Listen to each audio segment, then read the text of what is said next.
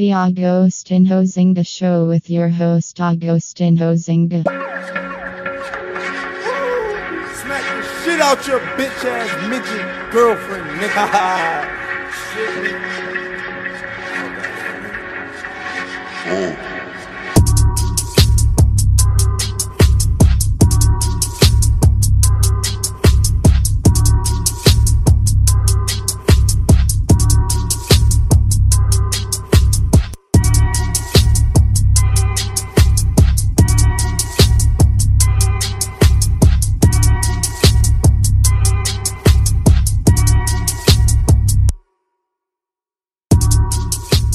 Hello there. Welcome back to the Agostinho Zinga Show, episode number 653, with I, your host, Agostinho Zinga. This is the Agostinho Zinga Show, with I, your host, Agostinho Zinga, and I hope you are doing well wherever this podcast may find you. I hope you are doing splendid. How am I? All good, all things considered. I thought I'd bang out this podcast quickly before I go out on my run. It's currently about 4 a.m. now, and I'm to go out for a run at 6. So, you know, we're going to just bang out some topics and stuff and get talking about what we need to talk to about. And then we're going to continue marching on as we usually do on this lovely, lovely day. But yeah, I hope all you guys are good wherever you are. Um, life has been somewhat splendid to me, I'm not going to lie. Um, it's been an absolute revelation to have a weekend where I'm not, for the most part, out and about, going crazy, doing crazy things, acting wild and just kind of chilling out. It's been pretty nice, and it kind of reminded me of the the good work I used to do post COVID. No, pre-COVID, sorry, um, where I was really on job. I, I wasn't taking no prisoners. You know what I mean? I was on it, on it like Sonic. And you know, as per usual with the rest of us, I think you know the the the flipping COV19 kind of changed us all. But hey, enough said about that one because we don't want to keep going over flipping the old stuff again and again and again and again. But regardless, we're here, we're nice, we're happy, we're ready to roll. Um, I'm feeling pumped. I'm feeling hyped. I love a good Monday. I say it all the time. Monday is usually my favorite day for me. I know I'm kind of dating the pod because for sure the audio side of things will come out on the Tuesday because it's got a download and whatnot. But Mondays for me are my favorite, favorite, favorite days. I love a good Monday. I love it because you get a chance to reset, you get a chance to start again, you get a chance to turn a new leaf and just kind of, you know, get your week started right. I think for me, for the most part, when I used to be really on job and I used to kind of watch what I was eating. I was working out a bunch. I was reading all the time because nowadays I'm finding it difficult even to carve out an hour in a day to kind of focus and read. I'm always touching my phone and stuff, so it's really annoying. Those are things that I need to stop. But I remember before when I was really on job, one of the things I used to really, really love about Mondays was that it gave me a chance to reset, especially if I had like a crazy weekend. If I went out and partied a lot and got it, got on it like Sonic, I had the opportunity on Monday to kind of just wipe the slate clean. And because I used to work for the most part, for the majority of my life, really crappy like service jobs where you're working in bars, service industry jobs. So you're working in bars, you're working in flipping, you know, shops and stuff. Um, you're helping out in restaurants, you're helping out in like street food markets, all those type of things I used to do. Because of that, in general, you're kind of working crazy hours. You may be doing 12 hour shifts, 15 hour shifts, 18 hour shifts, like just madness, is right? Um, you know, 18 is a bit excessive, but you know what I mean. It's sometimes over eight for the most part. So you don't really have the time or the energy to go out usually on the same day you're working, and you also want to make sure you wake up the next day in order to get to work on time. So most of my partying and my raving and my going out crazy was resigned and kind of pushed only to the weekend. And that's the only thing I could do. And sometimes the weekend would come around, I'd be so tired I wouldn't even go out. But I used to always only do it on the weekend. And because of that, it made the partying really good, but it made it really intense. So you were going really crazy, right? I was like on a Project X type of vibe, right? Legendary party movie. I was on that vibe all the time. And then um, I was wondering actually, w- w- was Project X the, the, inspiration for Euphoria? Like, be- like partly. I know it wasn't, but that kind of hedonistic kind of you know lifestyle vibe. They kind of took the film and kind of turned it into a TV series. Who knows? But regardless, it got a bit too crazy. But then also because it was only kind of you know focus on the weekend, the Monday's opportunity to start again and start fresh. Because I did like the balance, especially working in a service industry job where you're working so hard to be like, okay, I'm gonna I'm gonna work hard, but I'm gonna play hard. Whereas I feel like nowadays, because I'm working from home for the most part, I'm doing loads of online stuff, marketing, social media, customer, whatever I'm doing, right, in terms of a job, customer service type of stuff online, and I'm on my laptop. Um, you don't really have that kind of split between the work and, and home. You don't really have between that work and play. So that's the one thing I think about because I think someone asked me the other day actually, um, what do I prefer, working from home or working in the office? I think one of the kind of downsides, the cons of working from home, is that there's no division between like your home life and your work life. So everything kind of blends into one. And also you have more time to kind of muck around because you're basically at home and you finish on time all the time, right? So there's no there's no kind of like grace period. There's no time to cut like you know because a lot of my sometimes events or nights out were maybe um, predicated on if I bumped into somebody on the way home. Like if I left my office somewhere like Shoreditch or something, and I was walking down to Liverpool Street Station, and before I went there, I bumped into somebody who said, "Hey, let's grab a cocktail." Then suddenly I'm out. Do you know what I mean? It just kind of went that way. Whereas nowadays you kind of have to make an effort to kind of leave your house, get dressed, get showered, wherever it may be, and then go out type of vibe. But um, yeah, I'm noticing that kind of lack of division is making everything a little bit blurred and a little bit, you know, there's too much of a melange. It's too much mixing and stuff going on. There's no real clear divisions in it, which is making it a little bit difficult for me in that regard. But again, you can't complain because I'm saving a bunch of money on um, travel, working from home. So that's something I'm never, ever, ever going to really complain about. And also, I think culturally, or like, you know, is it culturally or like, no, um, not even culture. Is it culture? Maybe it's working culture. I'd say because in the UK for the longest time, working from home was seen as like a bad thing. Like it was seen as like you were being lazy, um, like you didn't want to work hard or whatnot, right? And or it was things one of those things where it's only reserved for your managers because I remember working in certain places where your managers were able to basically work from home. They had to bring their laptop home and you know work from a server remotely, blah blah blah. But it was never something that was offered to everybody. It was only something that was only specific to a certain level of employee sort of thing. So I just like that nowadays, even if your company does tell you to come in three times a week, at least you get two days even if you have to come in four, at least you get one. At least it's not frowned upon now if you work from home. You're kind of treated normally as everyone else is instead of kind of be looked upon like you don't want to turn up and whatnot. But yeah, the saving money has been amazing because I've got I've got back into cycling really, really heavy. So that's really been fun. And I've recently um, had to go and buy a whole new set of flipping um, inner tubes because my inner tubes keep flipping busting because my fat ass keeps flipping exploding the inner tubes. But I did manage to get them and I'm enjoying it. I flipping love the fact that I've got a bike now that I can kind of use to kind of go to the raves and stuff. And I've got a whole flipping pack of flipping inner tubes I can kind of exchange them with. Um, but god damn it, man, taking off an inner tube is so, so long. Um, you forget how flipping excruciating it is, but luckily I've got these like little workman gloves that I flipping bought. I think I copied the ones that you know Virgil and Kanye were wearing for a long time, but basically loads of handyman use them, and they made out this really nice rubberized sort of fabric, so you can kind of grab stuff and not feel like your fingernails are gonna rip off or your skin's gonna chaff and stuff. So that's pretty decent. And yeah, this has saved me a bunch, so I'm really happy and really down with the bicycle life that I'm living right now. Um, bicycle life is us, us is bicycle life nothing else comes in between it. But yeah, Mondays are good. Mondays are nice. I hope you guys will be having a good Monday as we start the stream and start talking about all the good and amazing cultural stuff that's happened this week that I want to touch upon because, as per usual, this is the Agostinho Zinga Show, and all we do here is talk about culture, and what's going on out there. Number one thing I quickly want to cover and mention because I think this needs to be highlighted is this this, this, this. Have you heard the Weeknd's new album live at the SoFi Stadium? Have you heard it?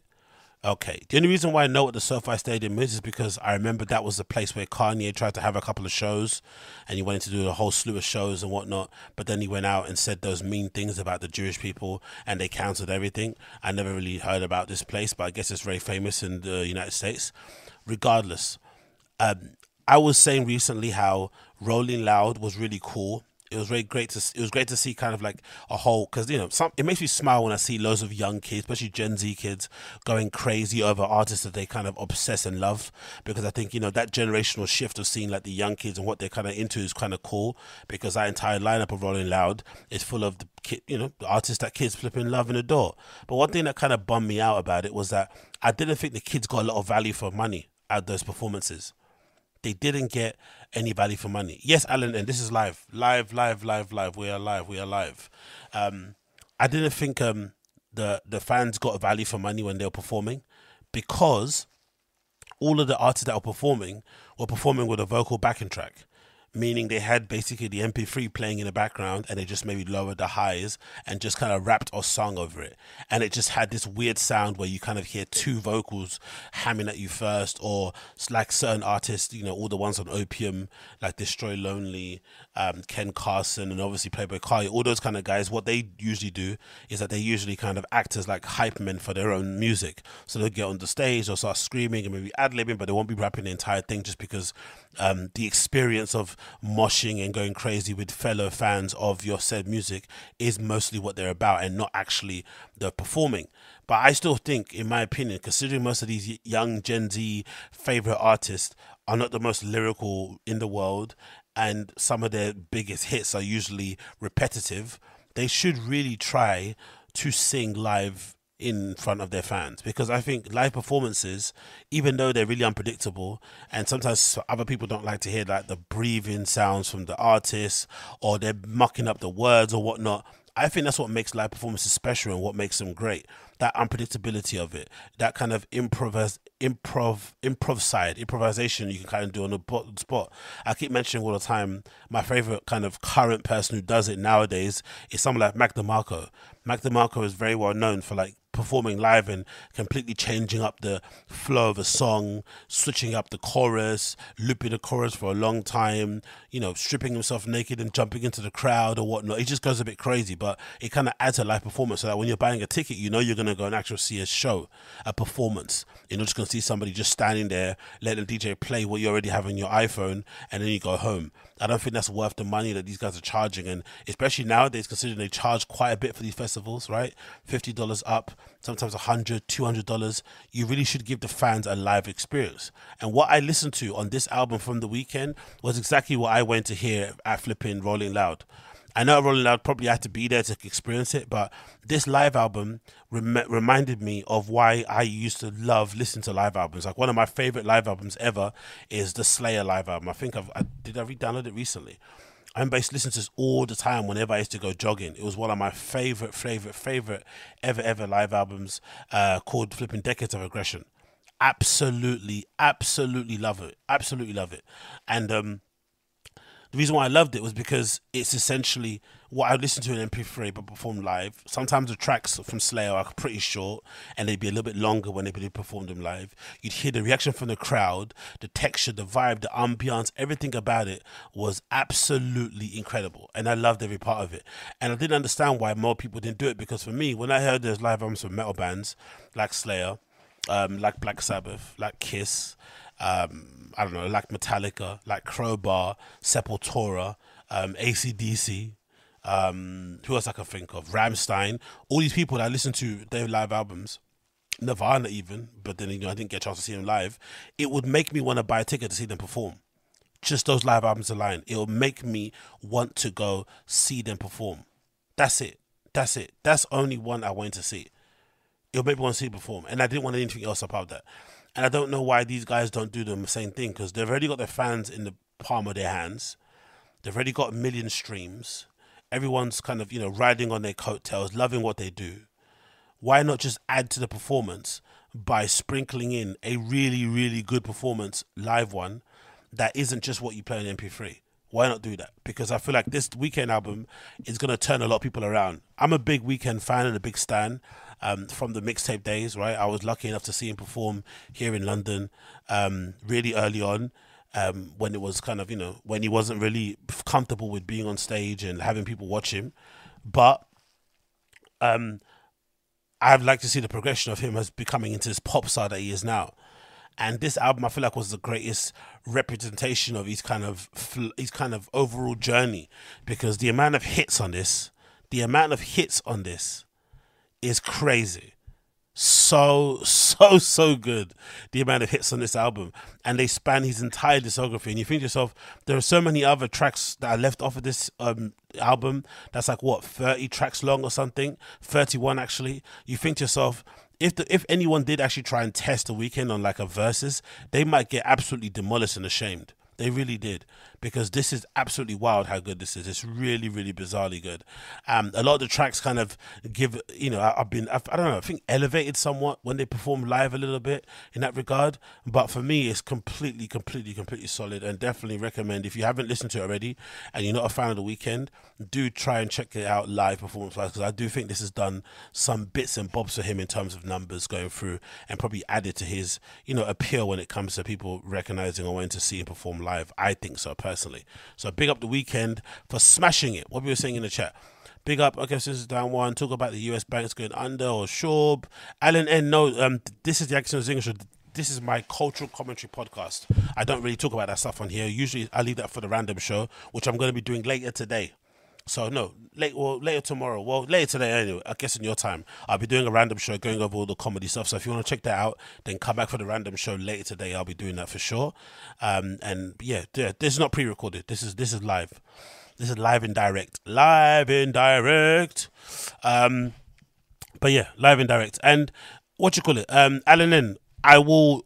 To be fair, that stuff is not really my forte. I try and um I try and only stick to the things I kind of know while what I, what I'm talking about because I talk I kind of just ramble and rant. But in an effort to appease my audience, I will Google it and see what you're saying about SVB. I'm, I'm assuming you mean Silicon Valley Bank, and I'll check it and I'll kind of reply back and kind of report back when I do the random show. So I'll, I'll, I'll do that and then we can go from there. But for now, I'm just going to go through the topics that I kind of specked out here on the random on this um sorry the Agostinho Zinga show, um which obviously my cultural commentary podcast where I talk about everything concerning culture and then all this other comedy stuff. If you want to hear it, it'll be said on the random show which will be recorded later, which I'll be streamed later. Sorry. Um. So definitely, definitely, definitely, definitely, definitely, definitely, definitely, definitely check it out. Um. Next on the list here. I will quickly mention this. So there's this random thing going on. Not sort of random, but it's a. I guess it's you know random for me because I don't really care. But I thought this was really really funny. So this is funny. There's a story going on at the moment with flipping Lil Durk. Lil Durk's out here fighting for his life, trying to get his missus back, India Royale, um, because something happened in their relationship where I guess where I guess they split up I'm not too sure what happened, but most likely you can guess with him being a world famous, well regarded, um, you know, celebrity, flipping rapper and stuff. You can assume it was probably something to do with infidelity. Cool, they broke up, they split. It is what it is. But ever since then, he's been doing some weird thing. Though he's trying to basically win her back in public by posting these weird, you know, celebrations and whatnot and shouting her out and she clearly doesn't really give any damn about it whatsoever. She does not care whatsoever about it and um, it's been really interesting to see it play out in real time because for me, I feel like anybody else, if anybody else did what Durk was doing, which is this, this whole text of messages, it'd be looked at as somewhat like, I won't say abusive, but like maybe love bombing, maybe somewhat, yeah, maybe some sense of love bombing would be ascribed to this. But I guess when you're famous and you're well regarded and you have money, your things that you do kind of get looked at as maybe being sweet and maybe being caring and he's trying to fight for relationship. I don't really know what it is, but either way, it just looks really, really terrible. And I'm gonna say it looks kind of embarrassing, especially being um especially being a uh, an avid fan of Lil Durk. Seeing him lose himself like this in public has been pretty crazy to see in real time. Um, uh, and then yeah, the caption I'll read a bit of it because it's absolutely wild and the spelling's absolutely crazy.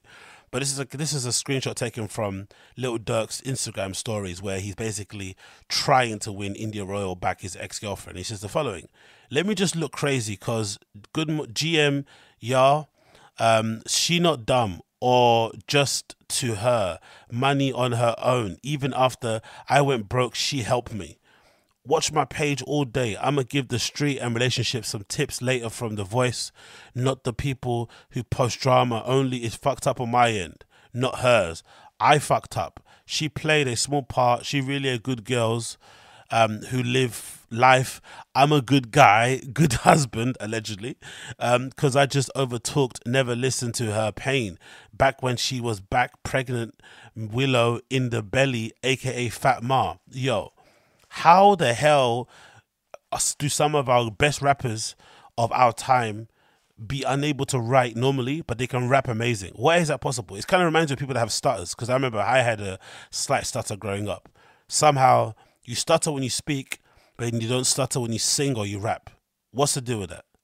It continues. So, I ain't perfect, but I'm from you. I love you. I'm all ears. Whenever we get back in a relationship, you saved my life.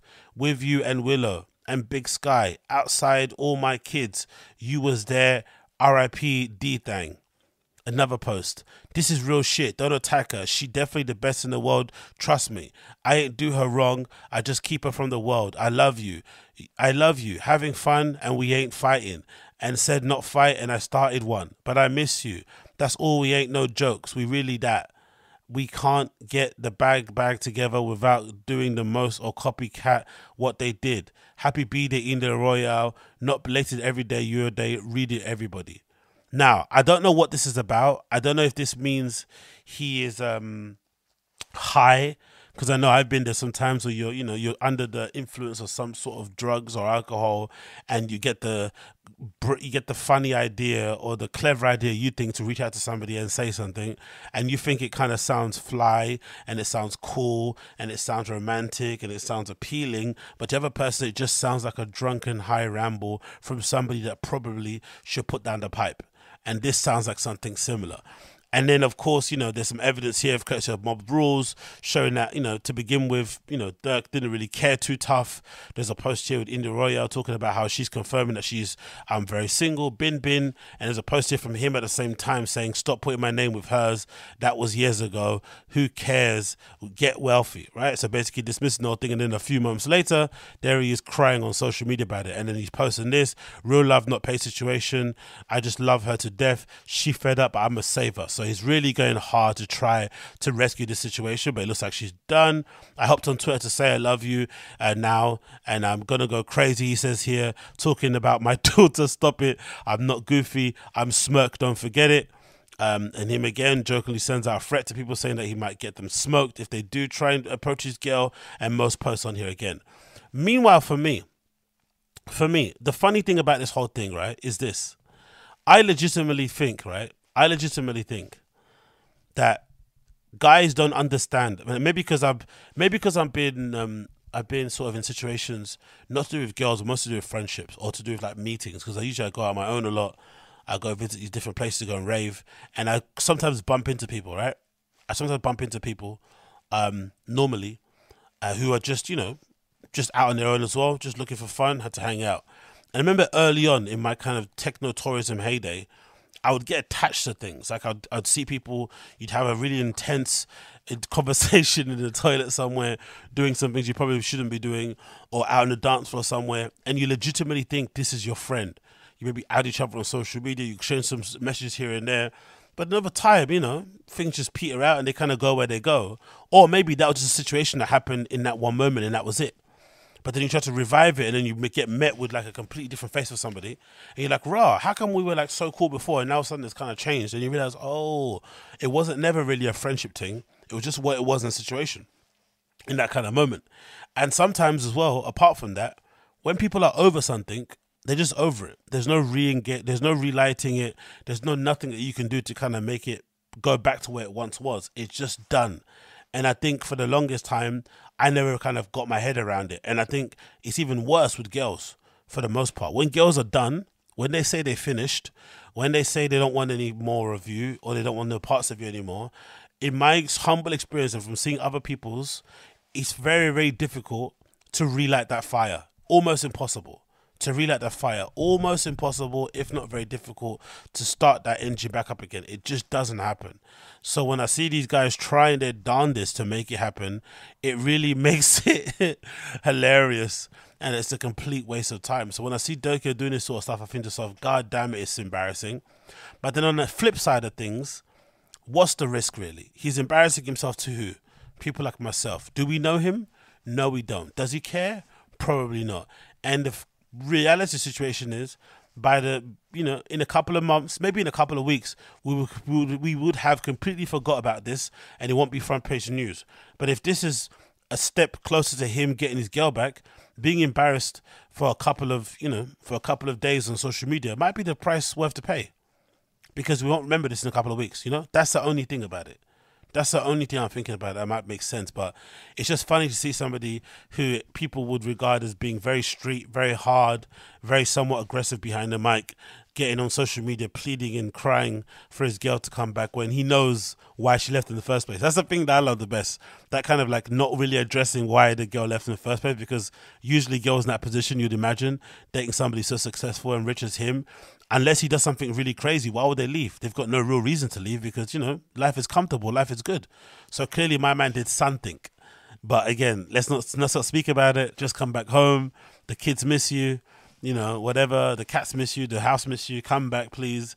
Um, I need you right now, which, you know, maybe it will work, maybe won't work, but let's see what happens. Let's see what happens, you know? That's the that's the main thing. But big up Durkee for trying his best to make it work. Next on list, I want to mention this, or mention this, mention this, mention this. I think this is really funny. So, Michael Malice was recently on Joe Rogan, right? And he was talking, you know, just, you know, doing what Michael Malice does um, you know, loads of um, what's that thing called? Loads of Michael Malice ponder and talk. And one of the really crazy things that I find really funny about this conversation with Michael Malice and Joe Rogan, there's a little segment where Michael Malice basically lords Joe and tells him that he's the reason why Austin, Texas is booming and popping the way it is. And it got me thinking about the nature of um, deriding and the nature of like sucking somebody off in order to kind of gain their favor or just the nature of giving somebody props because I feel like nowadays giving someone props because we live in such a cynical world, people legitimately think the worst of the props that you're giving. They don't really see it with good intentions. It's always kind of seen with the worst intentions. So let's play this clip of Michael Malice giving Joe Rogan his flowers, and then I'm going to continue with some other bits that I think might be necessary this as well. So this is Michael Malice talking to Joe Rogan about his importance of what he's done to bringing, you know, Austin to be what it is. I mean, are you not loving what's been happening with this city? Yeah, I love the city. And it's lo- thanks really to you do. in large part, don't you think? Uh, I don't know. I, I mean, uh, I'm very happy if anybody thinks that, but it's just an amazing city. It's just we're very lucky to be here. It's really special. But I, it's very I, unusual. I feel like we're in unprecedented times because this is the only time in American history, to my knowledge, where a red state is going to be a cultural center. Uh, because you remember, like New York in the '70s, Paris in the '20s. Obviously, Paris is, in is another Yeah. country, but you ha- when you have all these different groups uh, Venn diagramming together, it becomes something bigger than the sum of its parts. So we've got the biohacker people here, we've got the Bitcoin people here, we've got the Whole Foods crowd, the Kuya crowd, your your honor people. You got the podcasters, you've got the comedians. You know, it's just it's just- amazing. It's a, and there's a- musicians. the, the Oh, it's a music. It's not even to the music. Yeah, the music capital of the world. I mean, are you not loving? So, is Michael Malice riding Joe Rogan, or is this what you should be doing? If somebody that you know, somebody you think is a friend, is doing something amazing and you want to give them props, is that how you should be approaching it?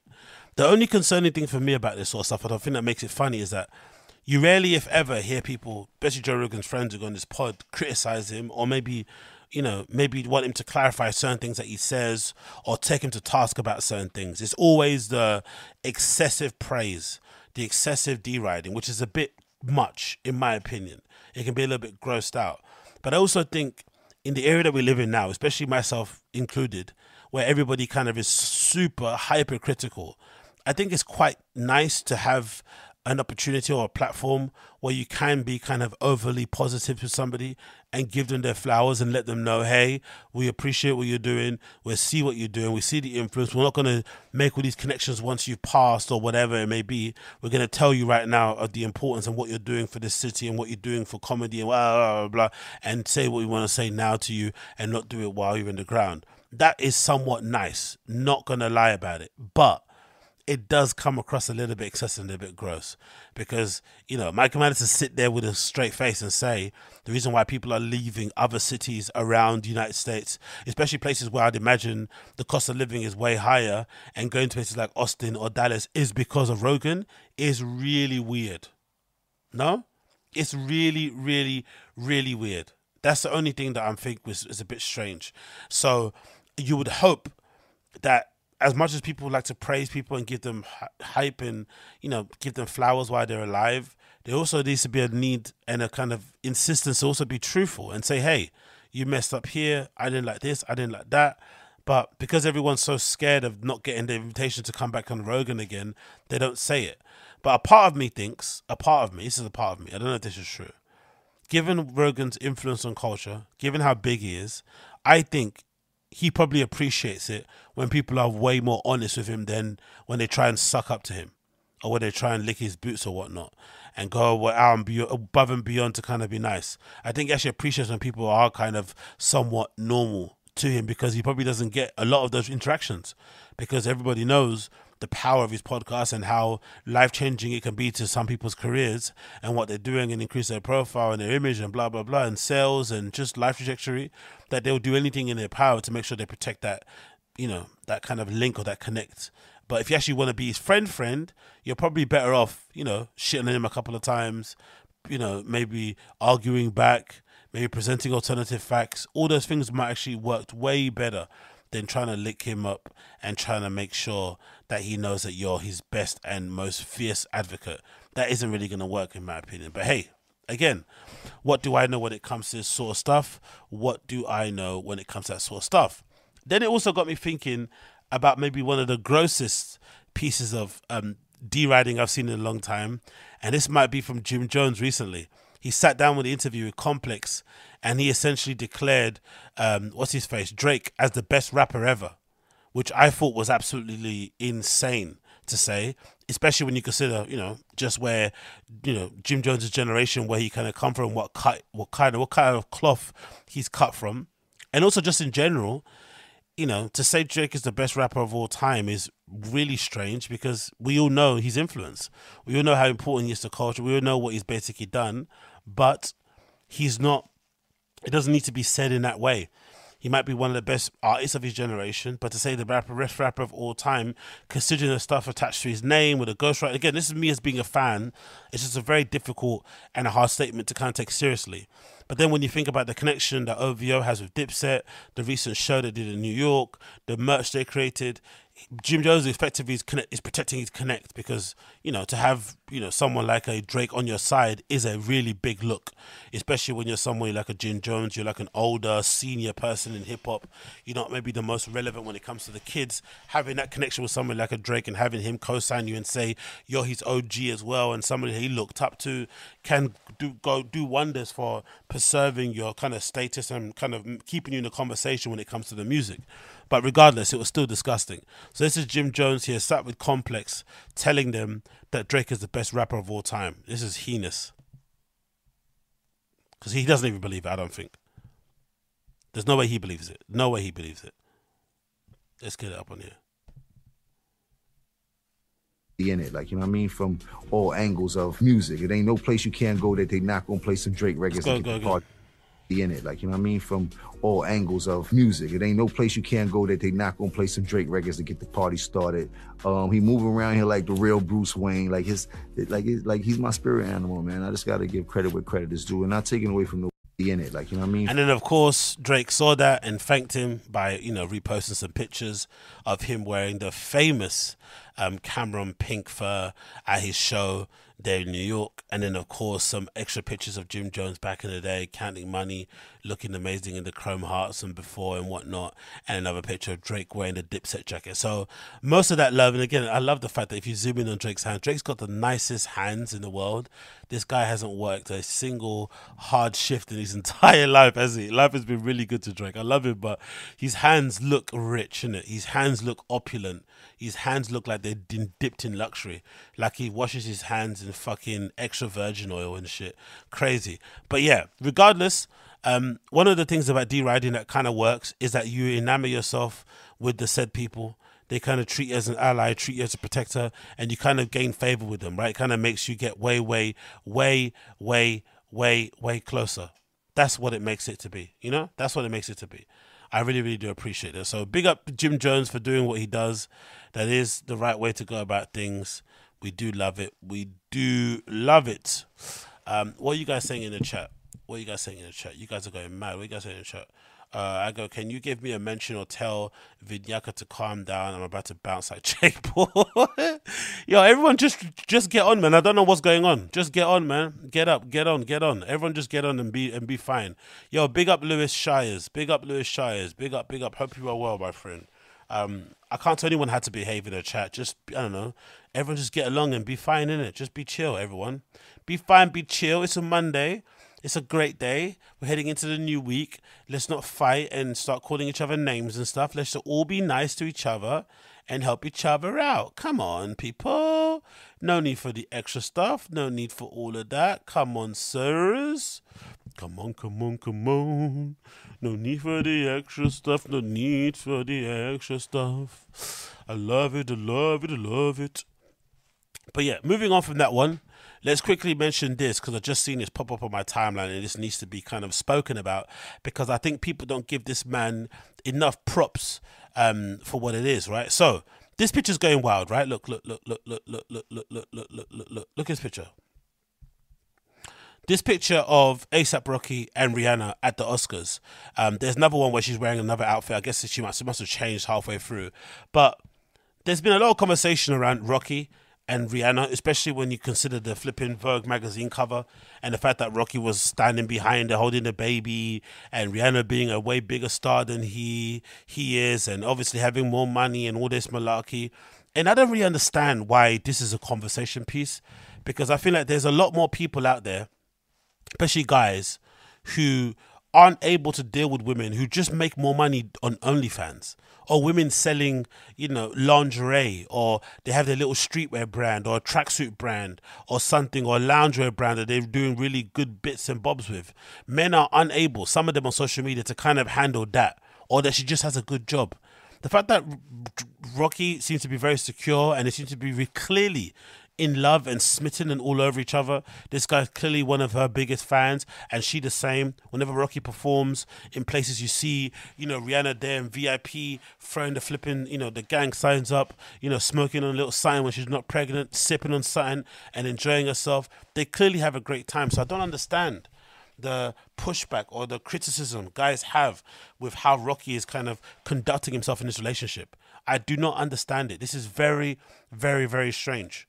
I don't get it, especially when you consider these people, two of these people, or even one, maybe both, are out of most people's tax brackets. And I think in general, these type of tax bracket relationships are not for the common people. They're not for the every, everyday person. The things that you have to do to kind of keep yourselves um, somewhat secure in these relationships are not really some things that you see normal, regular people having to do. So when people kind of have a lot of stuff to say to this, I think they're using too much of their personal experience, which is somewhat relatable, but also not really. You know, when has when's the last time you bumped into some woman who might be a flipping billionaire for selling makeup and lingerie? Right? When's the last time you bumped into a rapper like Rocky, who not the most active when it comes to music, but somehow incredibly well known and famous for dressing really well and looking handsome? It doesn't really happen. So the fact that they've been able to join forces and create this amazing powerhouse, and another thing I mentioned, which I want to say, is that as I cover a lot of comedians on here who clearly don't like their partners and like to spend any time they can away from them on tour, isn't it really refreshing to see a couple? To see a couple that clearly enjoy each other's company and clearly are in love. Look at the smiles on their faces. They're smitten. They're all over each other, legitimately all over each other. And I think that's absolutely great to see and incredibly refreshing given given what we see usually with these artists in real life. I think it's absolutely incredible to see. Now, am I a fan of every time someone gets pregnant, they have to come out with flipping outfits that showcase the belly and all that stuff? No, is it a little bit annoying? Of course, like maternity's kind of turned into its own little content drive, right? It's sort of like um, a physiological version of those red boots everyone's wearing. Those flipping, um, those anime, those anime red boots, right? They're essentially they're a content machine. You buy them, they're content. Put them on, their content. You, you walk on the street, their content. You try and take them off, their content. The same thing can be said for being pregnant, right? It turns the entire process of you know from conception all the way to delivery into being a whole content drive in itself. But you know, the game is the game. But big up to um, you know uh, newly pregnant Rihanna for her second child. Uh, big up Rocky for being the consummate professional and standing by her side and doing what a real N word should be doing, right? And repping and supporting your woman when she's out there doing great things and championing her. And we would love to see it and we love to see more of it going forward. I have no complaints. Moving on, we have Berghain news. April lineup for Berghain has been released. April lineup for Berghain has been released, and I am over the moon. I am absolutely ecstatic with this news. I'm doing backflips in my chair as I speak about it right now because April is stacked. Stacked, stacked, stacked, crazy, bloody stacked. Have you guys seen this lineup for April? Have you seen how crazy it's going? Have you seen how insane everybody is that's going to be playing there? First of all, the first night of April, the first night of April, specifically April 1st. Look at that. Look at this lineup already on April 1st. Look at the lineup on April bloody 1st. Most likely you'll have Freddy K closing April 1st. You have the return of minimal legend Len Faki playing there. You have Nene H, who I'm a big fan of, playing there. You have R. Roxymore playing there, who I'm a big fan of. In Panorama Bar, you have the LA legend, the LA Young legend, Channel Tres playing. You have a debut set of Etapp Kyle playing at Panorama Bar. You have Jennifer Loveless playing. You have Joss Cafe playing. Natalie Series, Octa Octa. Octa Octa, sorry. Rush from Friends. Oh my god. Legitimately, maybe one of the best panorama bar lineups I've seen in a while. And obviously, Berghain main room isn't too shabby either. Crazy good. And that's the first night. The first night only, right? The first night only. The first night only. Okay? The first night only. Then we jump into this, which I'm considering going to, which is the October, um, the April Easter. So the April holidays. No, sorry, the Easter uh, holidays in April. April holidays Easter or Oster Club which is obviously Easter, right? Cool. Easter Club Night there. Saturday, the eighth of April. This is crazy. Essentially, it's basically a Club Silvester, but they've only got two rooms open, which is quite nuts because I'm assuming they're going to be going open for longer. So it's probably going to be open until Tuesday, maybe not, or maybe late Monday evening to get all these people in. The lineup is absolutely insane. So, Berghain main room, you've got DJ Q, you got Helena Hauff, who I'm really eager to go see play. I really want to see her play, perform live. Honey Dijon playing in the main room because sometimes Honey Dijon flirts between Pano and Berghain, so there. Jacko Jacko, LSDXOXO, who I'd love to see it play there in the main room. Luke Slater, another legend and an OG playing there. Regis, Rene Wise, the young up and coming legend. He's going to probably bring a big crowd there. Steffi, who usually plays in flipping Panorama Bar and is a house legend, is going to be playing in there. Then in, then in Panorama Bar, you got Fadi Mohem playing live. Am playing there for Innovision, legend. Ben Klock playing there. Hiroki, sorry, Hiroko Yamamura playing there. Jennifer Cardini, of course, playing there. Kiki Col- Kiki Lomo playing there. Midland, Mike Starr, Nick Höppner, OK Williams, Ryan Elliott, Soundstream. Soundstream, Soundstream. Tama Sumo and Virginia playing also. Are you stupid?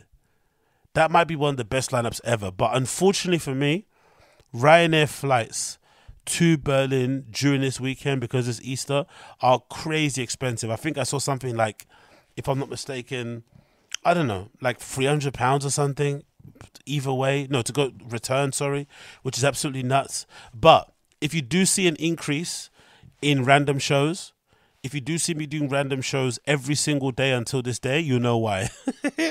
this is what I'm gonna be trying to raise funds for. If you see me doing random shows every other day, if you see me ranting and raving about Brendan Schaub and Bryan Callen and Joe Rogan and stuff on the microphone and screaming to chin to get paid more, You know why. You'll know why because those lineups are absolutely disgusting, and I really can't wait to see them. You got some more too. Snack Club is going to be pretty decent, of course, as per usual. You got Great Life from Earth night happening with Berghain Raymond Open. You got Brutalism 3000 playing. That's going to have all the TikTok kids there.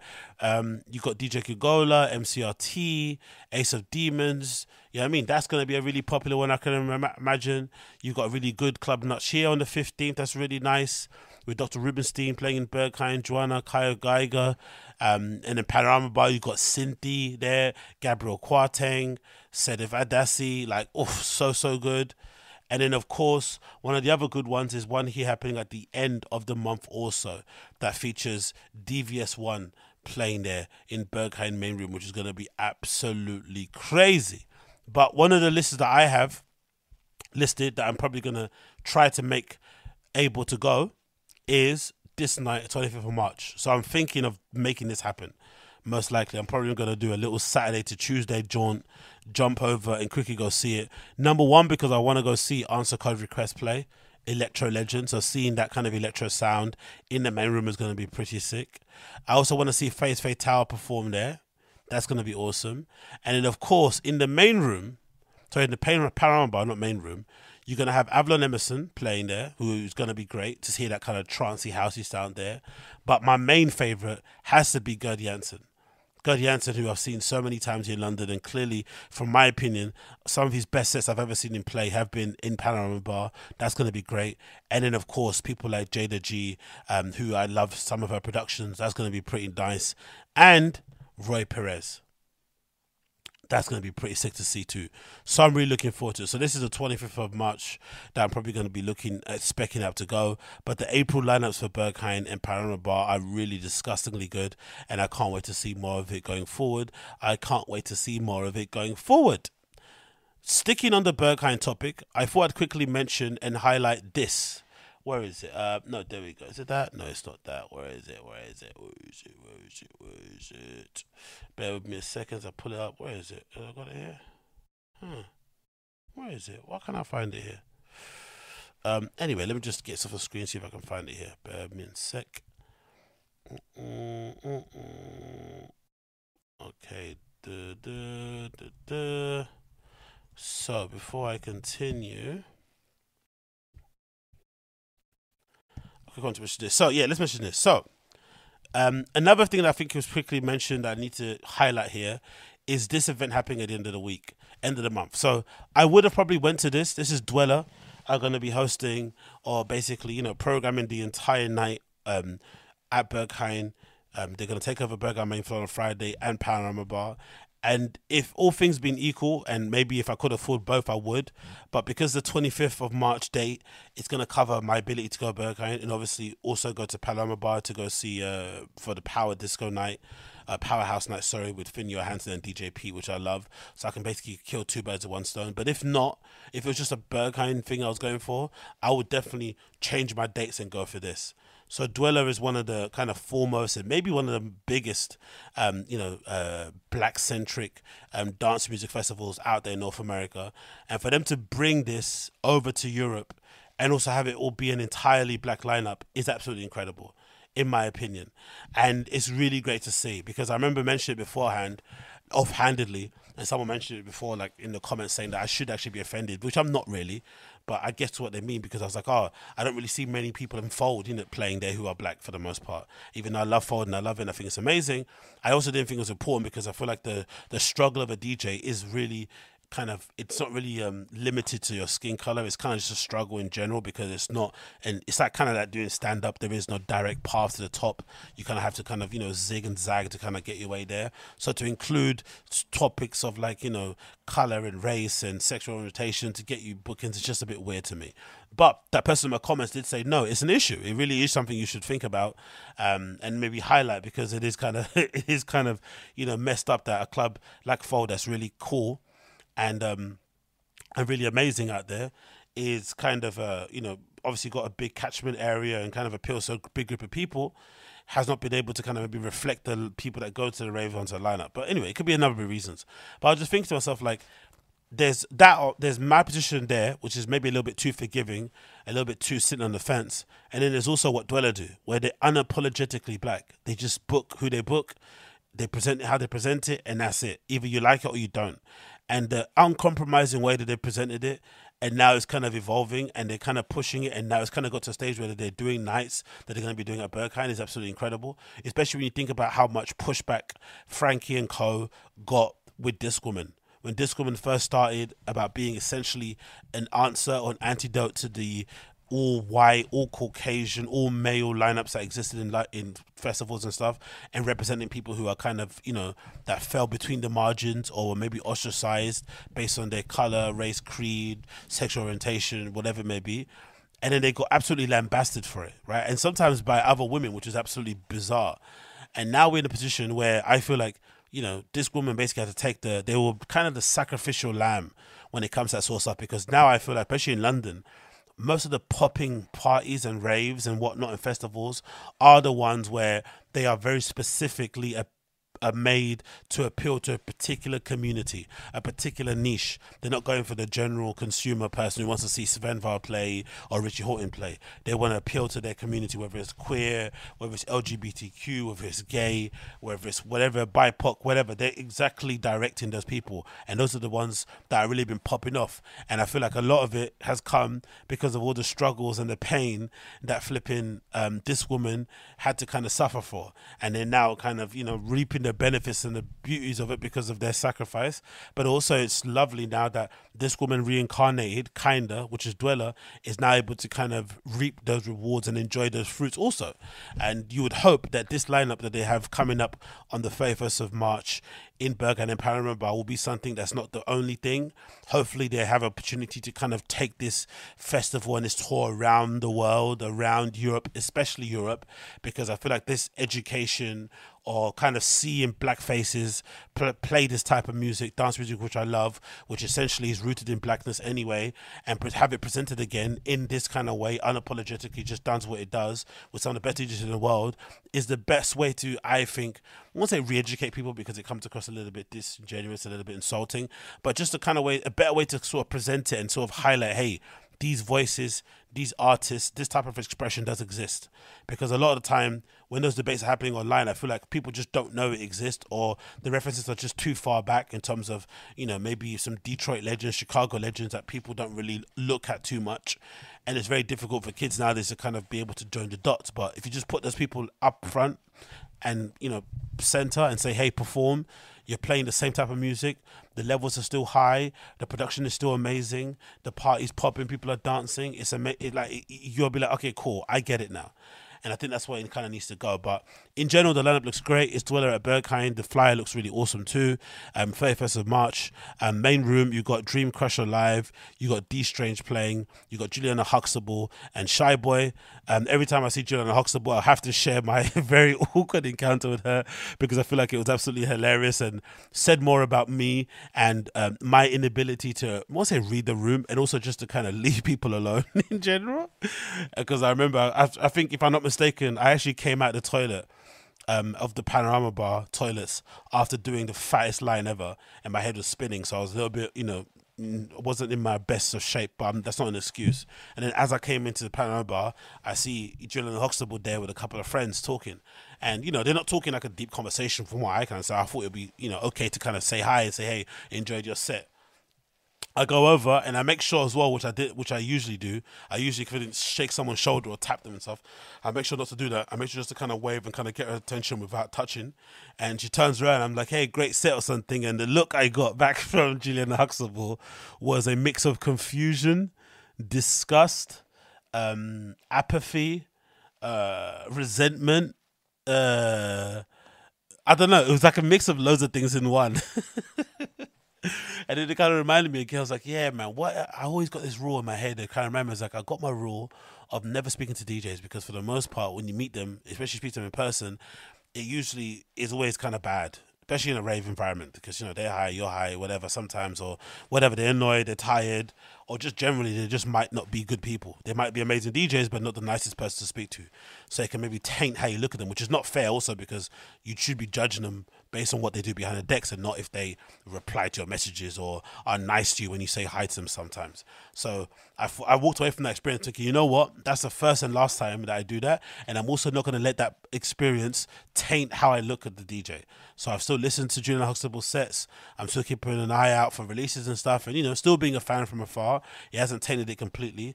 This is not like a law cross situation where you know I had one sketchy encounter or DM exchange with said person, and now I'm kind of you know you, you're dead to me stuff. It's not there. I'm just kind of I'm I'm sensible now. I've grown up. Like, hey, it was my fault. I shouldn't have said anything anyway. We're in Panorama, but everyone's doing crazy stuff anyway. The last place you want to have a conversation with your fans is the Panorama bar flipping dance floor. But yeah, big up Juliana Huxtable, Shy Boy also, and in Panorama Bar, sick lineup also. You have here Byro the Great, Low Vision, River Moon, Stacey Hotwaxx Hale. Absolutely banging lineup. And again, really important this is happening, especially it being a North American based festival. Them doing this in Europe, given how fraught and contentious the relationship is, or even the conversations around techno, house music, disco evens, origins in black culture and black history and having that conversation in real time on the dance floor with records, with vibes, with people, them is going to be sick because I'm sure all the blacks in Berlin, which there's a few of them, but you know, they act a bit bougie sometimes. You know, it's a really strange experience bumping into some fellow black people in Berghain sometimes. There's this vibe of like, especially if there are lots with a lot of white people, they're like, oh no, I want to be the only cool black friend in my social group. Or sometimes they're really friendly, overly friendly, like super cool um, which I always love, but it's just funny. But anyway, regardless, I'm sure they were going to come out and have a great time. Everyone's going to be a blast, and I wish I could be there. I really do, but I'm sure it's going to be absolutely amazing. So big up Dweller for being able to put that event together. That's going to be absolutely crazy. Next. Oh yeah, so big up um, Tracy Abbott. Thank you for tuning in. Big up Ambiko. Big up. Um, next on list on here. Let's tune to this. So this is a pretty cool little article that I went to highlight and shout out because originally I wasn't really a fan of this kid. I thought he was kind of corny, kind of lame. Still probably do. The content's not for me. But one thing I have to rate and I have to kind of give props to this kid and just the kids in general, the younger ones coming up, is that I feel like they are way more aspirational, entrepreneurial, and they just think way bigger goal wise than we ever did because I feel like in days gone by, when I was coming up in the streetwear industry or streetwear scene, and I was coming up in you know doing my stuff on nightlife and you know uh, doing club nights and whatnot with people, DJing, you know, trying to do graffiti, trying to skateboard, all this type of good stuff, right? Trying to actively take part in culture and you know leave my little mark on the timeline of flipping art history and whatnot a lot of us, myself included, wanted to just get really cool jobs, right? You wanted, for instance, like at the time when I was coming up, the pièce de resistance job to have was to be like the Nike energy marketing manager, which essentially you were in charge of, you know, all the cool bits and bobs to do with Nike when it comes to releasing limited edition shoes, putting on cool events, seeding cool, interesting people, um, you know, going to industry parties, fashion shows, being a face around town, and just being the kind of dot connector type of person. And that was a sort of job that everyone kind of wanted and sort of fought for. And of course, with it being a really cool job and working at Nike, a lot of people don't leave those jobs. They get promoted, they recommend friends. It's very difficult to kind of get them from the outside looking in, but people really love that more than anything. More more than probably creating your own brand or setting up your own agency. But if was uh, I feel like this younger generation of kids, maybe ten years younger or whatnot, they're all really entrepreneurial and they're all really driven to do their own thing. They don't really have any aspiration of being the supreme designer or for working as a social media manager at Stussy. They actually just want to have their own agency. They want to have their own little group of clients. They want to have their own little platform on YouTube, on Instagram, on TikTok. They want to maybe be a tastemaker, an influence on social, but they don't really aspire to have like really amazing jobs, they kind of feel like, no, I can empower myself and get paid, you know, the bag to kind of, you know, promote these shoes, to put on these cool fits, to go on these cool parties. And I feel like one of the good examples of this is this guy called Icy Kof, who most of you will know from doing those videos where he goes around asking people how much they out, how much, yeah, sorry, what are you wearing today, how much your outfit is costing, right? And um, obviously, the most famous one I remember him for was obviously that, that Ian Connor one where he didn't really want to be there and he was talking about is whatever he's talking about. But for me, what, what what kind of turned me off about it is because I'm from a generation where you never really spoke about where you got your stuff. You kind of kept it quiet. There was a lot of gatekeeping, and you didn't really post about you buying your thing. You just kind of turned up in the outfit. You had the you had the piece, you had this, you had that, but there wasn't really a lot of showcasing. Like um, all that kind of pickup, um, you know, trend sort of stuff kind of died on forums. I feel like after that, most of the people tried to keep their purchases, what they wore, to quiet, or maybe keep it to a couple of pictures here and there. But it wasn't really a, a point of like showing, okay, this is five, this is that. It came across a little bit like lacking in class or whatnot. But over time, that's changed. People don't really brag about the price like it's money. They just brag more so because it gives them cultural currency. Like, hey, I'm involved. I'm part of the conversation. So let's play a little clip of it anyway, so you can see what I'm talking about. But this is a clip taken from him. Let's play this one. It says, "How much is your outfit, Paris?" and see how these kids sound.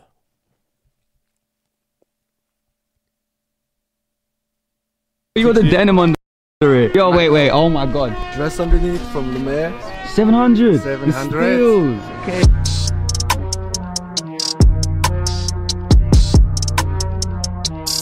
So, it's been a long ass time. This is very nostalgic and this is a iconic moment for me. We're in Paris for Paris Fashion Week and I was like, let's do a meetup. You can see by the title, you can see by the people behind me. We're doing a how much is your outfit after a very, very long time with everyone here. Very psyched to do this, so let's get straight into this. Oh my god, I haven't done I haven't said this in so long. How much is your outfit? Alright, so Yo, wait, wait. Oh my god. That's so sick. Bro, I haven't said that in so long. Okay, wait. How much is your outfit? Okay, so my coat is uh, that I thrifted is like 20 doll- 20 euros. Nice. Um, my father gave me so zero. Uh, it's a weekday shirt, so like 10. Uh, no face studio pants, like uh, Wow. 200. Um, and uh, vintage SB. Yeah. I like the red laces, Five. man. Let's go. And like uh, my mother gave me, so zero. Nice, man. So nice to meet you. So tell me, how much is your you see how disappointed he was that the kid didn't have an expensive outfit on. Did you hear, did you hear that? The funny thing also I love about this is that for the most part, I remember from checking some clips in the past, I'd have watched it in a long time. But one thing I do remember it being a constant theme that was really interesting. Usually the kids who spent the least had the most style. The ones who spent the most had zero style, just wearing labels and wearing brands for the sake of it, or you know maybe trendy pieces at the time. And that's kind of a common adage you see in style overall in terms of people that like clothes. Usually, if you've got any sense of style, you don't necessarily limit yourself to the brands or to the amount something costs. You just buy what fits your overall style and you try and make that work. Um, it doesn't matter if it's thrifted.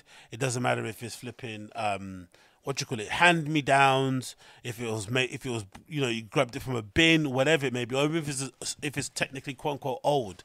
If it works, it works. Let's continue. Outfit, G? Okay, we can start with the shoes. Okay. These are Shine Luxury Studios boots, uh, 290. Damn. Then Marni pants. The retail is like 950, but I bought them for 290, so pretty much a steal. I like that. Then the uh, the jacket is from my brand, Unveined Studios. It's It's a your brand. jacket. Yeah, okay, this is nice. I like this Thank you so much. Yeah, it's like from firefighters. Oh yeah, yeah, yeah. Yeah, under I can't show it, but yeah, it's like a GmbH long sleeve. Oh, okay. And yeah, Root Atelier bag. Is that how you pronounce? GmbH, GmbH, or is he saying that in like his language? I thought he just pronounced GmbH. I didn't know it was GmbH. Rotted. Okay, my bad. GmbH is then. I used to call it GmbH Berlin. It's one of my favorite labels out there. They're absolutely smashing it. To be fair, um, you know some of their coats, boots, leather pants. But yeah, GmbH. Huh. And yeah, that's pretty much it. Oh yeah, the prices, I forgot it almost. Uh, yeah. I, I forgot too. uh, let's yeah, just you say haven't it done now. this in a while, right? It's been a minute. yeah. I- I'm rusty. That's like 200. Uh, the jacket is 280. uh, bought it for free for me actually. Nice. so, and the GmbH one is I bought it 50% off, so 150. We like the That's steals. We like the steals. Appreciate it, man. Appreciate it. How much? So you you get the gist of what he's doing. But the other thing I also like about what he's starting to do now is that he's got his own brand. He has his own brand called Bonwi Studios. I'm kind of a little bit, you know, the name I hate because I don't I don't understand kids who kind of keep using like foreign language to kind of describe their brands or name their brands when they don't speak the said language. Because I don't think the kid's French. I don't think so anyway. But hey, it is what it is. Bon nuit, good night. And the thing that I like about it the most, for me personally, is that it's not just t-shirts, which he does have here. I love BN. He's also, for some reason, decided one of the kind of first bits and pieces that he kind of did was, a leather biker jacket or sorry a leather kind of trucker jacket denim jacket type vibe and it's also got this really nice leather trench coat so that's the kind of time and love vibe that i like. So instead of this kid having aspirations to work for id work for the face um, go work at some agency somewhere he empowered himself used you know all the connects and funds and whatnot from what you've been doing in brand wise and built a brand now up from the ground up little capsule collection thing um, you know, basically got on Shopify, making it all himself and banking all the profits and whatnot. And then if he wants to kind of build it up and go, you know, big, I'm sure a production company like a New Guards Group could easily come in and funnel some money behind it, push some money behind it, increase the production, and then bang, you've got an entire big label going on there that's actually going to be able to do some bits and bobs. So I actually like this approach that these kids are doing. They're very aspirational, dream, they dream big. They're not just dreaming based on occupation. They're trying to, you know, they're trying to make this lifestyle thing happen for real, for real. 3D, HD, 360 degree camera vibes, no messing around. And they also do that thing where they drop stuff limited edition, right? They have like a time thing. A lot of these kids love doing this. They'll drop something for a specific time, like they got here some relief T-shirt only available for 48 hours. If you don't buy it, then you can't buy it anymore, and then it's kind of gone. So in theory, or in short, in short, um, big up Icy Kof, big up what he's doing. Got a great little interview here with Hypebeast where he's talking about what he's done and whatnot. You can check out if you're that interested as well. But I just wanted to give these kids a shout out because I think it's pretty impressive that they're instead of you know trying to find cool jobs like we were doing back in the day, they're legitimately, legitimately trying to empower themselves and go for some interesting stuff going forward. Um, so let's continue. Let's actually read a little bit of it. It says here, um, you're the man with many plates. Sorry, you're a man with lots of plates spinning presently. But what does your motivation originally to sort of start from the get go? He says, originally I found it easier to make friends online than in school. So naturally grew towards talking to a camera and people via social platforms and then it kind of started to grow. Um, i always wanted to call this clothes growing up so i was like if i can make this thing blow i can achieve this. So that's where it started. Actually you know what? Come to think of it i think i may have seen this kid around where i live. I think he may have lived near me for for a bit. I think so. I'm not if i'm not mistaken. I think i may have saw him one time when i went out for a run if i'm not mistaken. Maybe i'm mistaken. Anyway let's continue. Um, what would you say was your biggest inspiration I mean, Rick Owens, 100%. I got to go into fashion through Tumblr. ASAP Mob was massive too. You know, the fashion killer era. Odd Future, 100%. Easy Season 1 was a big influence too. I got inspired by all these movements and then everything just took off from there. It would be fucking hilarious if this kid ends up having his sh- flipping stuff um, designed and made and presented on Paris Fashion Week. Just imagine going from asking kids how much their outfit costs to suddenly presenting your clothes on Paris Fashion Week. That's a glow up. That's a flex and a half. How would you describe the brand in your own personal style? My brand, Bon Nuit, is very focused on things that are very simple and have quality feel. The brand really is me trying to tell a story through fabrics and the shapes I use in clothing. Bon Nuit is just my true young self. G- growing up, I could only have the one set of clothing, and at the beginning of the year, that had to last me the whole year. So my mindset going through is longevity people will have these items for a long time. I wanted to make the clothes that my dad would wear too, creating clothing that is easy, accessible to everyone, and is long lasting, which makes sense as well when you think about what he's got here, right? With the leather jackets, um, you know, the leather trench coat looking thing, the leather trucker, the hat and stuff. All these things can be worn again and again and again. And actually, that techno shirt is really good as well. That was really well done. Uh, you've got techno here. Is that yeah? Is that like in a silver uh, foil font? And then it's got it I think printed on the inside. So it's reversed on the outside on silver and then it's printed correctly underneath the thing in black which is pretty cool. Um, I like that t-shirt. Not mad at that as well Um, continues here says I hear you've been working with Azalea's Jack Harper on some bits you've put out too. He said yeah, Jack Harper's been helping me since the very beginning, like 2020. I got tired of buying into trends which were just coming every single week, so I was like, let me do something different. Why not buy something that's better quality and that will last longer? And Jack was like on for the ride and on the team helping me out. So yeah, so big up this kid anyway. In general, not gonna read the entire thing. You see what the vibes are saying. Um, you know, the poses are a little bit corny, a little bit lame, but again, the kid's 26. You know what I mean? Let him enjoy. He's absolutely smashing it, and I absolutely love to see it. I absolutely love to see it. Yeah, Eve, you're right. Eve is right here. To be fair, there's way more avenues for commercial success available now. Yeah, true. I'm sure there was for sure. Um, I think us coming up or myself coming up, there probably wasn't enough avenues, and maybe there just wasn't enough people doing it really to show you Wagwan. And um, a lot of people sort of like uh, put jobs on pedestals. Where I feel like now jobs aren't on pedestals because people actually know what the jobs are about. Um, the mysticism around is kind of gone, so that kind of helps as well. So yeah, you're definitely right, Evie. You're definitely, definitely, definitely right on that one. And then another shout I want to give regarding these street style picture people is this guy, which I'm sure some of you are aware of. This guy called Maurice, who does the People's Gallery. And I'm sure most of you have checked it out. The People Gallery Instagram account, where he basically um, interviews people the same sort of way that Icy Kof does, and similar, but not with prices, more so with style, asking what they're wearing. He'll bump into people. And again, this is, I quite like this because we're not too sure if this is set up if he's kind of emailing these people beforehand is he bumping into them randomly on the street we don't know but i like that it's kind of a bit confusing a little bit hard to read um, but it does feel somewhat um, organic and somewhat you know somewhat in the moment type of vibe. And i think one of my favorite ones recently is this. I think i might have even commented on it with this guy. I forgot his name but he's the guy that hangs around with um, the kardashians. And interesting enough he has a really cool outfit on. And I think I mentioned in the comments here, as I read here, he has a really cool outfit on, given that he's, you know, very wealthy, has a lot of money, but he also wears kind of basic items, but he probably has a lot more style than a lot of people that that are kind of dripped and drabbed in all the best brands. Um, his name is, uh, what's his name? Younes Bendjima. And obviously, he's the kid that kind of hangs around the Kardashians and whatnot. And he was interviewed by uh, the People's Gallery as well. So, hear what he has to say about what he's wearing. doing today? Amazing, man. What's your name? Where you from? Benjamin Yunus I'm from Paris. Paris is Yeah. definitely not He's always out here screaming. Big up Maurice screaming. now. Stop playing with them. I mean, yeah. I mean, we see the look. definitely see the You know fish. what So I'm describe for us right quick. Yeah, that's a Supreme jacket. Okay. That's the Levi's denim. That's, that's all I wear. Okay.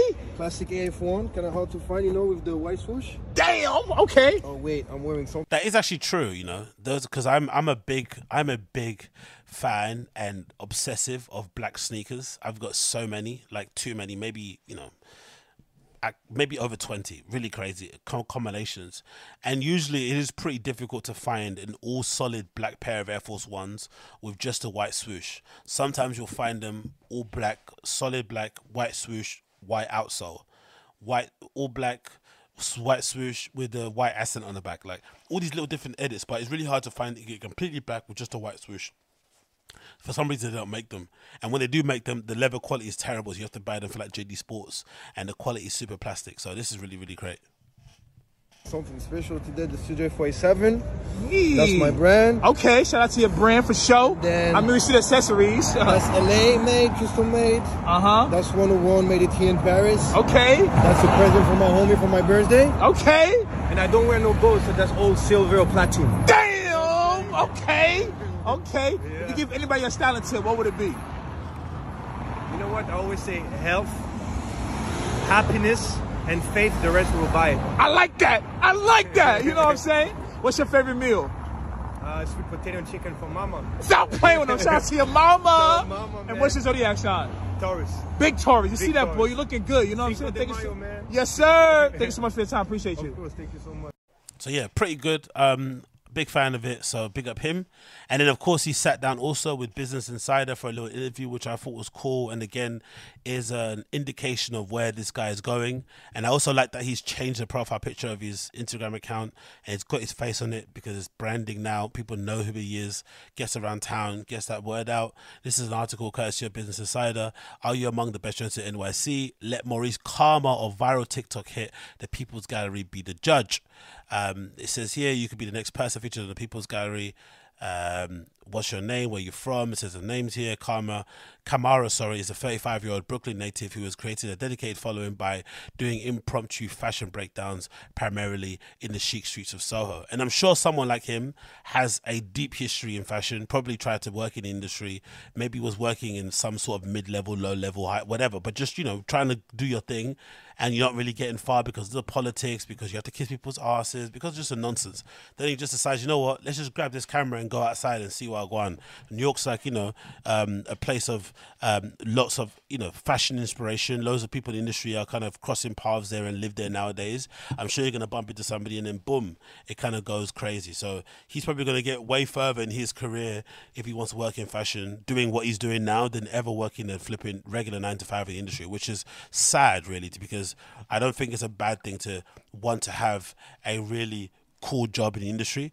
But unfortunately, they're just really hard to come by, or if they are there, they're very difficult to kind of grow up the ranks because of internal politics, and sometimes just because there's just so many people that want them.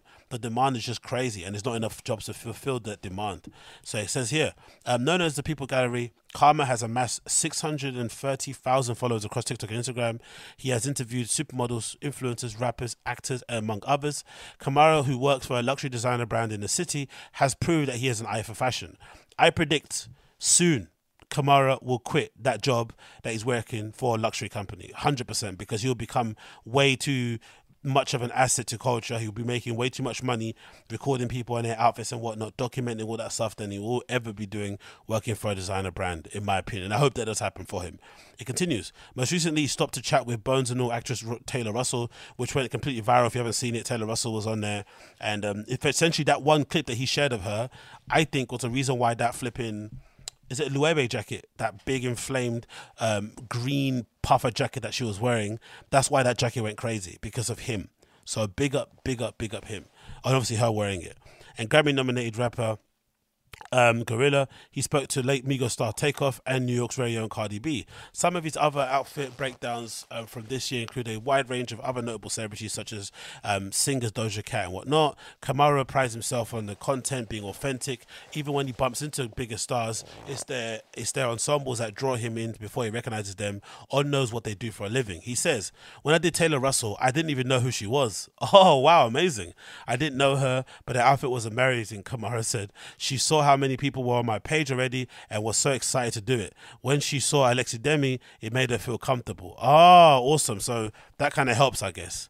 Um, Kamara is never seen but always heard in the background of his videos, with New York being an epicenter of fashion. It serves as a perfect backdrop. He says, "I think New York is way bolder than other places. There are certain things you could never you could wear in New York that I feel if you could go somewhere else, people look at you like you're crazy. So in New York City, the comfort level when it comes to fashion is like no other. I feel like you'll see people step out on the box." Um, step out of the box a little bit more and take more risks in New York City because the comfort level here is different. He's got this, of course, the famous video here with flipping Doja Cat staring into the camera. Let's actually play a bit of that actually, see what she says. Good. What's your name and where you from? My name's Amala, and I'm from California. Okay, Callie's definitely in the house. Stop playing with her. We see your look. Can you describe it for us today? So this is uh, head to toe Balenciaga. I have uh, Okay. as the jewelry, and then I don't know. Brett, Brett would know. Okay. Uh, I have uh, parts of four on my hands, and then this is Balenciaga. Oh my God, amazing, amazing. And then for my grills, I had Alligator Jesus do uh, fangs for me, but one fell out. Okay, stop playing with her. If you could give anybody a styling tip, what would it be? Um, have fun. I'm boring. anyway, I don't know. Oh, that's fine. What's your favorite meal? this thing is stopping too much. Sorry about that. Let's continue on. Um, he decided to hit record. The rest is history. Growing up in Brooklyn, Kamara was into fashion from a young age. He remembers working at his first full job and saving up to buy the newest pair of Jordans. And his influences also include hip hop culture, which was ever present in his neighborhood. Before the People Gallery, Kamara would record his friends' outfits and post them on his personal Instagram stories, but he knew he wanted to expand outside his inner circle. One thing about me in New York City, I'm always giving people compliments about their outfits, and I think it's something that I wish more people would do. Yeah, I used to do this quite often too. But then you sometimes you feel like a creep, especially a straight coming from a straight guy, and speaking to you know saying girls look amazing in outfits. You can sometimes feel like you know you want to get into their pants, which you obviously don't. You just literally admire the outfit. But now I just do it with looks. I'll be like, oh, I mean, look wise. But sometimes that can come across a bit weird as well. So I wish I could do that often, but I just stopped doing it now because you know you don't want to end up on Instagram.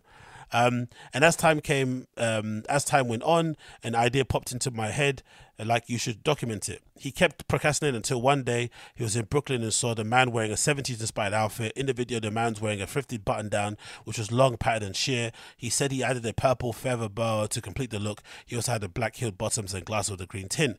I saw this kid with an amazing outfit. I never saw it before in my life, and I wanted to start now. This is the time.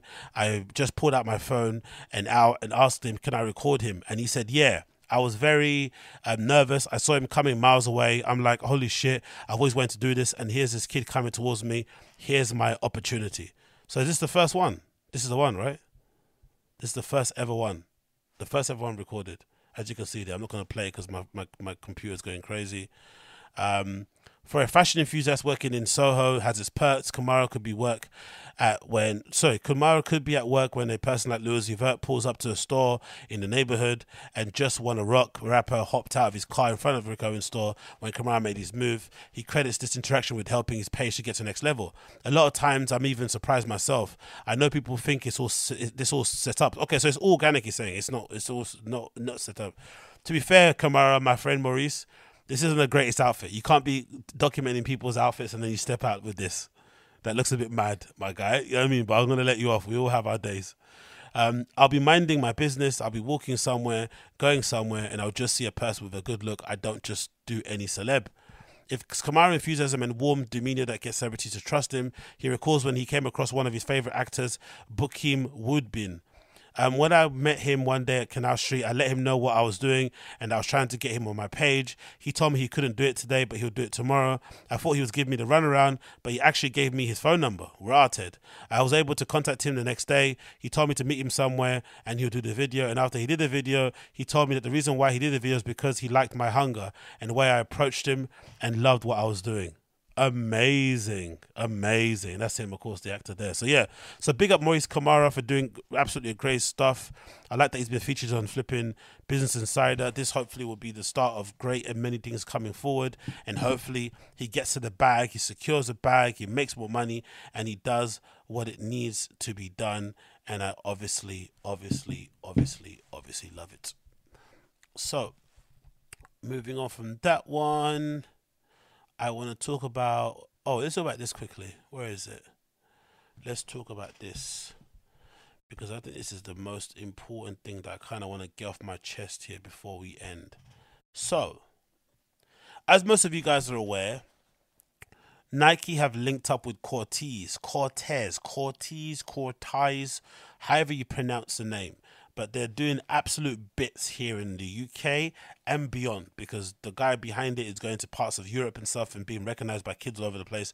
He's smashing it. He's got the children in the palm of his hands. He's got the culture in the palm of his hands. So the Nike collab makes complete sense when they announced it announced it. The leak of it was amazing. They had the logo shown outside the Nike Town store in London, in Oxford Street.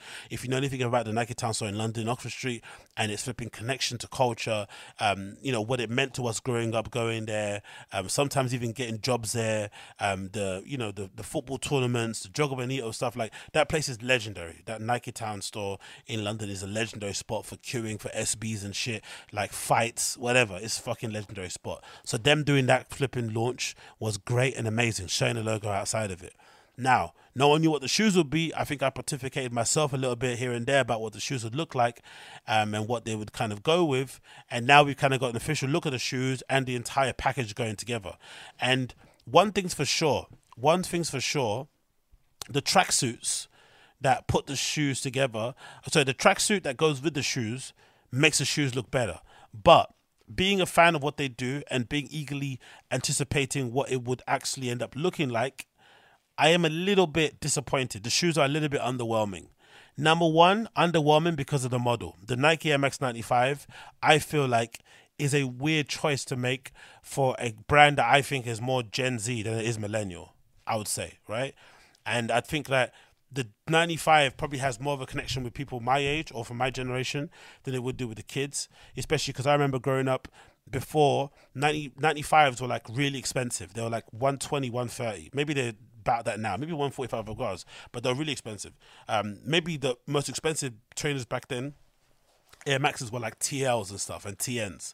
They were like 150 sometimes. You could get them in like Littlewoods catalogs. Crazy. But 95s were the the shoe that a lot of guys in my area would wear, like the like the what you call like the trappers would wear. And essentially back in the day when there was that kind of like the crossover between like garage and grime, there was that little period in between. A lot of guys that used to go to like Stratford Rex back in the day would wear 95s as like their version of a Prada. They put a 95 on like a clean, fresh pair, a pair of jeans, and then like an Armani Exchange shirt on, a Versace shirt with the Medusa on it. And that would be what they'd be wearing. But the 95 was like, okay, this is the pièce of resistance of the outfit. Because the shoe is like 130. It's like a big boy Air Max. And that was what you see all the olders be wearing. Then when we were coming up, we were basically obsessed with like 95s or even TNs. That was kind of like my generation's kind of shoe. And 95s are kind of old hat. They're a bit bulky and they kind of suffer you only restricted to olders. And I feel like nowadays with kids growing up, or especially now this generation, I don't know, I would assume maybe a 90 would be more adapt or more kind of, you know, make more sense for this Corteiz collaboration. Maybe a Air Max 1, maybe a Nike Air Max 87, um, uh, maybe a Tailwind maybe a 180. Maybe they even could decide to tap back into the Huarache because the Huarache Ellie for a moment, that Huarache Ellie was had an absolute grip on the streets, right? Everyone was wearing Huaraches. Now it's like Jordan 1s and stuff, but that would have made more sense. Even going as far as the Jordan 1, which I think is a little bit boring and trite, or even what's that other shoe I'm thinking of would be a good example. There's this other shoe, um, I forgot the name of it, but a lot of people in ends are wearing them. They had basically it's an all bubble sole. I forgot the name of it, um, but yeah, it's very popular for a while. Maybe I'll put a picture up later if I can remember it. That would have made more sense. I feel like the MX95 is an odd choice, and then the colorway as well is strange. But I can't really be too critical because I think when you get given a collaboration with Nike to design a shoe from the bottom up, it can be very difficult to make it work and to kind of pick the right colors or to pick the right things, whatnot. Because essentially, you get the keys to the flipping Willy Wonka chocolate factory, all the materials, all the resources, all the talent, and sometimes it can just go a bit crazy. And to me, the shoe model itself and the colorway, it kind of reminds me of like you remember when you were in art back in the day and if you put all the colors into the palette and you mix them, you end up with this like shitty brown color. Like if you put everything in, and I think this is what you kind of end up here. You've got this kind of a green scale colorway, um, with different kind of gradients of green on them. But essentially, it kind of just looks a little bit like you know, I don't know. It's a little bit of a shrug of a shoulder in some regard. I do like the addition of the Corteiz here embroidered on the side, and obviously here to the front of the mudguard where the swoosh would be. You got the little sea star there. The yellow air bubble I do like personally because it reminds me of like vintage um, Air Maxes. Like if you was to buy a vintage pair of an Air Max um, that's been you know in a cupboard somewhere, um, it would maybe be yellowed out a little bit. It reminds me of the neon Air you know Air Maxes in that regard. But the colorway I'm not really too fond of. I do like the mesh part here towards the top of the eye lace stays. That looks pretty decent, and the leather quality does look really nice. It looks like they may have used the leather they used to use on Air Max 95s, which was the Code.jp ones. I don't know if you guys remember those, but there used to be this crazy line of Code.jp MX 95s that were done in all leather that were bloody amazing. And I think they used to go for like 200 plus pounds. Now they might be more on resale, but they're really, really nice. I'm surprised they haven't actually been retroed, but they're really, really cool. But the color is not too great. But again, the thing that I like about them is I feel like the tracksuit is a really good. Um, is a, it kind of makes the shoes it kind of elevates your shoes. And if anything, it kind of reminds me of when Footlocker used to sell a particular line of tracksuits, sometimes with, with Air Maxes. That they'd have, like, have like a TL or TN or a 95 or something, and they'd make a specific Footlocker specific tracksuit. Like an exclusive one, you couldn't get anywhere else. And the tracksuit used to be bucks, used to be like, I don't know, 130 for the set. And sometimes they'd go as far as having a matching hat with it which would go for crazy money too, and it would sell out all the time. Even though people, I don't know where people in ends are getting this money from, but I couldn't buy it with my flipping EMA money. But I think this is a really good nod. I think that maybe what the what the flipping founder of the brand went for by doing this tracksuit, but he does tracksuits anyway. But I feel like this really works well with the Air Maxes. So in isolation, I don't like the shoes.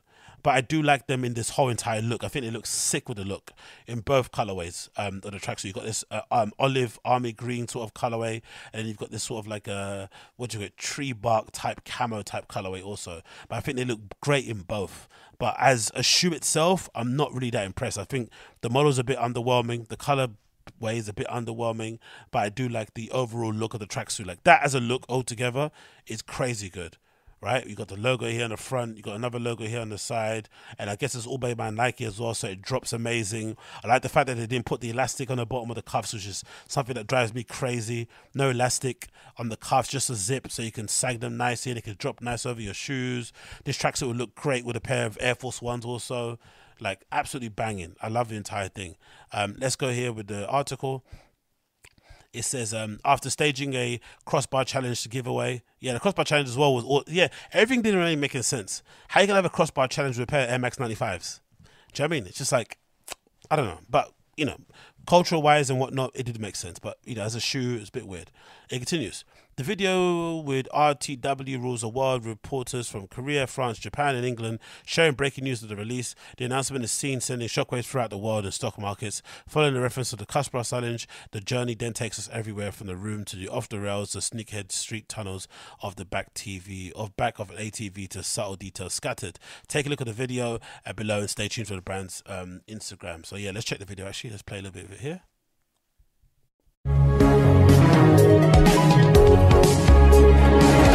This is Justin. We've been following this story overnight. Air Max 90 is no longer being released. Scène de chaos ici à Paris. Les gens deviennent fous pour avoir une paire.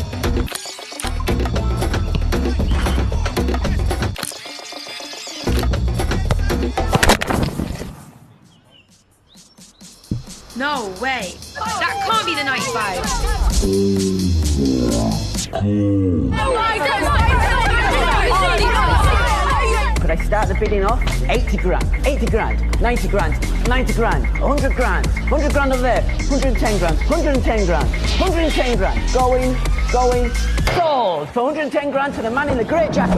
Hi, boom. Hi, yo. Hi, listen.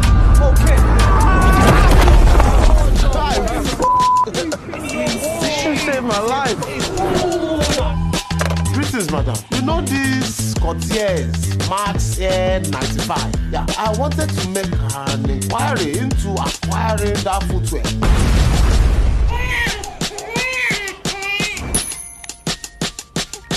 Alright, say nice. So welcome to man's room and that. Obviously man's a proud holder, but I know you know about these ones though.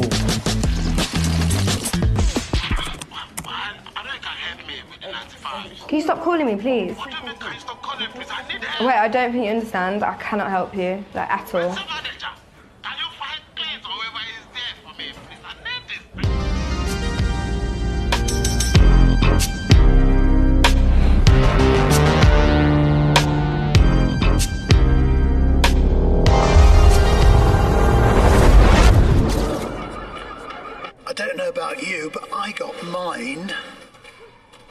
Sick. Corteiz rules the world.